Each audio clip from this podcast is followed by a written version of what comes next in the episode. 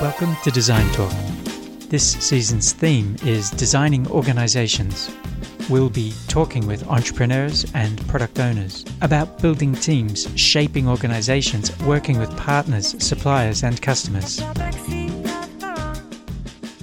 Hello, I'm Nathan. And I am Aradhika, and we are thrilled to be here at the Huawei Aspiegel offices today. For our podcast this week, we are talking with Aoife Brodigan, Marketing Director for Aspiegel Huawei Mobile Services in Europe. So, to start, Aoife, could you tell us a little bit about yourself? Sure, and you're very welcome in the offices today. We're delighted to, to have you. Hope it's been a good experience so far. Uh, my name is Aoife Brodigan. I'm the marketing director for Aspiegel and Huawei Mobile Services in Europe. Um, I've been in the tech and mobile industry for about 20 years now, working for small indie startups and also large tech corporations like Facebook and now in Huawei.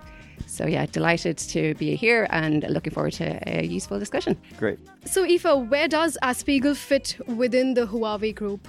So, Aspiegel is a subsidiary of uh, Huawei Technologies. Our remit is more on the software side. Our mission is to empower businesses and people to live their best digital life. What that means is that we provide the digital services and infrastructure for a lot of our services and support the Huawei mobile services ecosystem in Europe. Could you explain the mobile ecosystem a little bit? Sure. Huawei Mobile Services is a diverse ecosystem made up of a suite of apps and services, um, such as App Gallery, are like a, one of the third largest app marketplace in the world globally, and also a suite of entertainment services such as Petal Search and, and Petal Maps, um, mainly designed to provide more choice to consumers. And then we also have a suite of APIs and integrations for developers to do, develop on the marketplace as well. Okay, so that brings me to my next question. How do you test consumer ideas and come up with new features for HMS products and digital experiences? Sure. Yeah. I, I, think like one of our biggest values is customer centricity. And I think that is crucial, particularly when it comes to product design. So, what that means is we put the customers at the start and the end of the process. Um, when we're designing and, and, looking for new features for our products and services, we start by doing a little bit of market research to understand what do customers need, what are the behaviors that are happening in the marketplace.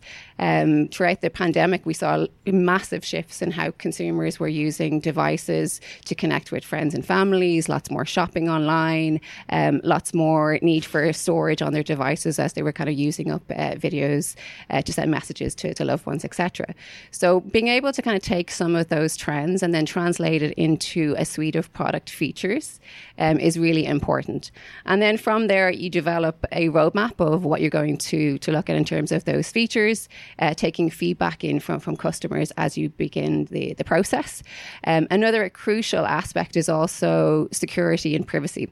We're living in a privacy first world where everybody wants control of their data. They want to know how their data being is being used, where it's being stored, um, and then full transparency and control to um, to take back um, uh, any of their, their data as they, they wish. So what that means is that we include the privacy and security requirements right at the beginning of the, the product process. So it's really ingrained uh, throughout the whole kind of product cycle.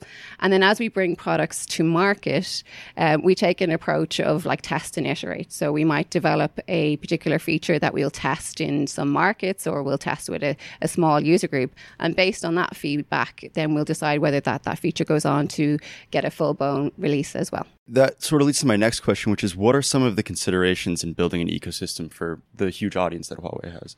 Yeah, absolutely. It's not an easy job to build um, another mobile ecosystem, uh, particularly when, when, you have kind of some, some, massive competitors in the space. So, the first part of it is kind of considering your audiences. So, first and foremost, you have your consumers who are using these apps and services, and, and you need to put them at the center of your strategy. But then you also have developers who are looking to connect with those consumers and to leverage your, your open capabilities. Then you have content creators, and then you also have business partners who may want to advertise within these, these services services. And what I've often found is that working in, in large technology companies, the mistake that can sometimes be made is you take all of these features, all of these benefits, and you put it into one pot, you stir it around, and you try and be everything to everyone. And that very rarely works. So if you try to be everything to everyone, you end up being nothing to anyone. So it's really important to have a segmentation strategy. And that's where I think um, a lot of you are, kind of coming from the, the marketing background, or you may go on to be product managers in, in tech corporations.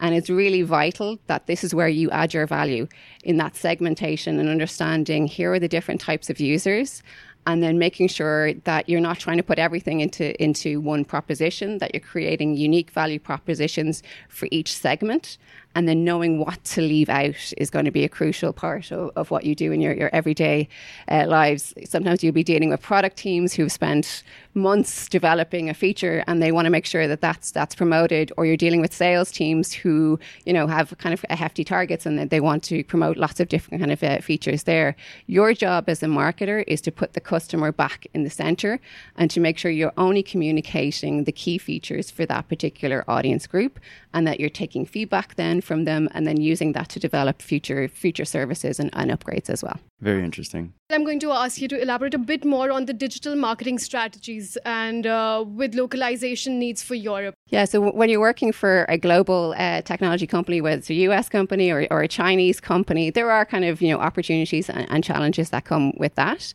Um, so I think the, the first uh, thing I would say is that we adopt a global approach, which means we think globally and then we act locally.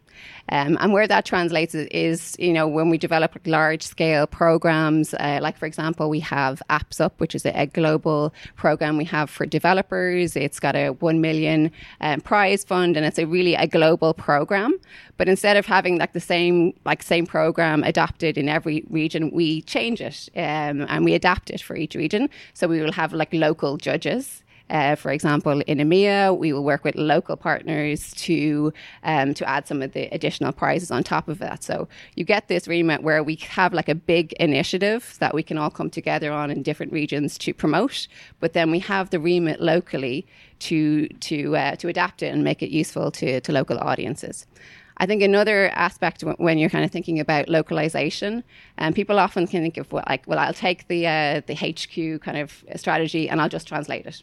And that very rarely works either. So there is a difference between translating and transcreating. And then transcreation is where you take the idea and the concept and you transcreate it. Like that might mean changing the not just the wording, but the meaning or how you bring it to market so that it fits with those, those local local cultures and, and you're taking into account those nuances. It's also vital to have offices within um, those, those, local regions and making sure that there's an open line of communication going both ways so that you know HQ departments are, are taking in feedback from from the regions and then equally the, the regions are, are seeing what works in, in other in other areas and translating and taking those learnings into uh, the region as well. Great. And uh, to follow your point about acting locally, what kind of programs do you put in place to build business partnerships and engage local suppliers and partners? Yeah, so we've we've a number of programs that, that we're operating on the developer side. We have things like HSD, with Huawei Student De- Developer Community, where we work with local universities to to create communities around the products and services and keep that open line of communication with students that are coming up and, and developing for our platforms as well. Uh, we have Huawei Women Developers Group, so we, we have uh, uh, different kind of diversity strategies for for helping kind of support uh, lots of different uh, people from different backgrounds backgrounds kind of coming through. Um, we also have things like the DigiX Lab, where it's a space for uh, communities and for developers and entrepreneurs to come and, and develop their, their next big idea. For our listeners, could you tell us a bit more about the DigiX Lab? Sure. We have about seven D- DigiX labs uh, globally, and two of them are based in Europe, one in Dublin and one in Dusseldorf. Um, the idea behind the DigiX Lab is to really to provide like a safe space for, for developers and entrepreneurs to come uh, and to get support for their, their next big app idea or their service idea. So within the lab, you have lots of different test devices, like from um, smartwatches, smartphones, laptops. Um, and the idea behind this is to make sure that when you're testing your, your app or your service, you want to make sure it works across multiple platforms. Um, I'm sure many of you here today, you don't just have one device, you have many devices and, and you use different devices for, for different aspects. And you also expect that service to have considered those different devices. And so when you migrate from your your your phone to your your laptop, you expect a seamless seamless migration of that service. And so, what the lab does is enables you to test across the, those multiple devices. It's also a space where you can come and you can debug uh, problems. Like uh, whenever you're, you're, setting up a, an app for the first time, there will inevitably be challenges or things that don't work. And so, it's nice to be able to get that support where you can just debug it. Um, we also have a team of expert uh, ex developers that can actually go in and help you with, with the code if needs be to uh, to make sure that your app that you're building is safe, reliable, secure, um, and you can test um, a lot of that within the, the lab itself. Great, that sounds that sounds really great. Um, I think that's a good note to finish on. Uh, thank you for sharing your thoughts and experiences today. We really appreciate it. You're very welcome. Thank you very Thank much. You. Thanks. Thank you for listening to Design Talk. The music used is Check Them In by Emma Grace. Credits and links in the show notes.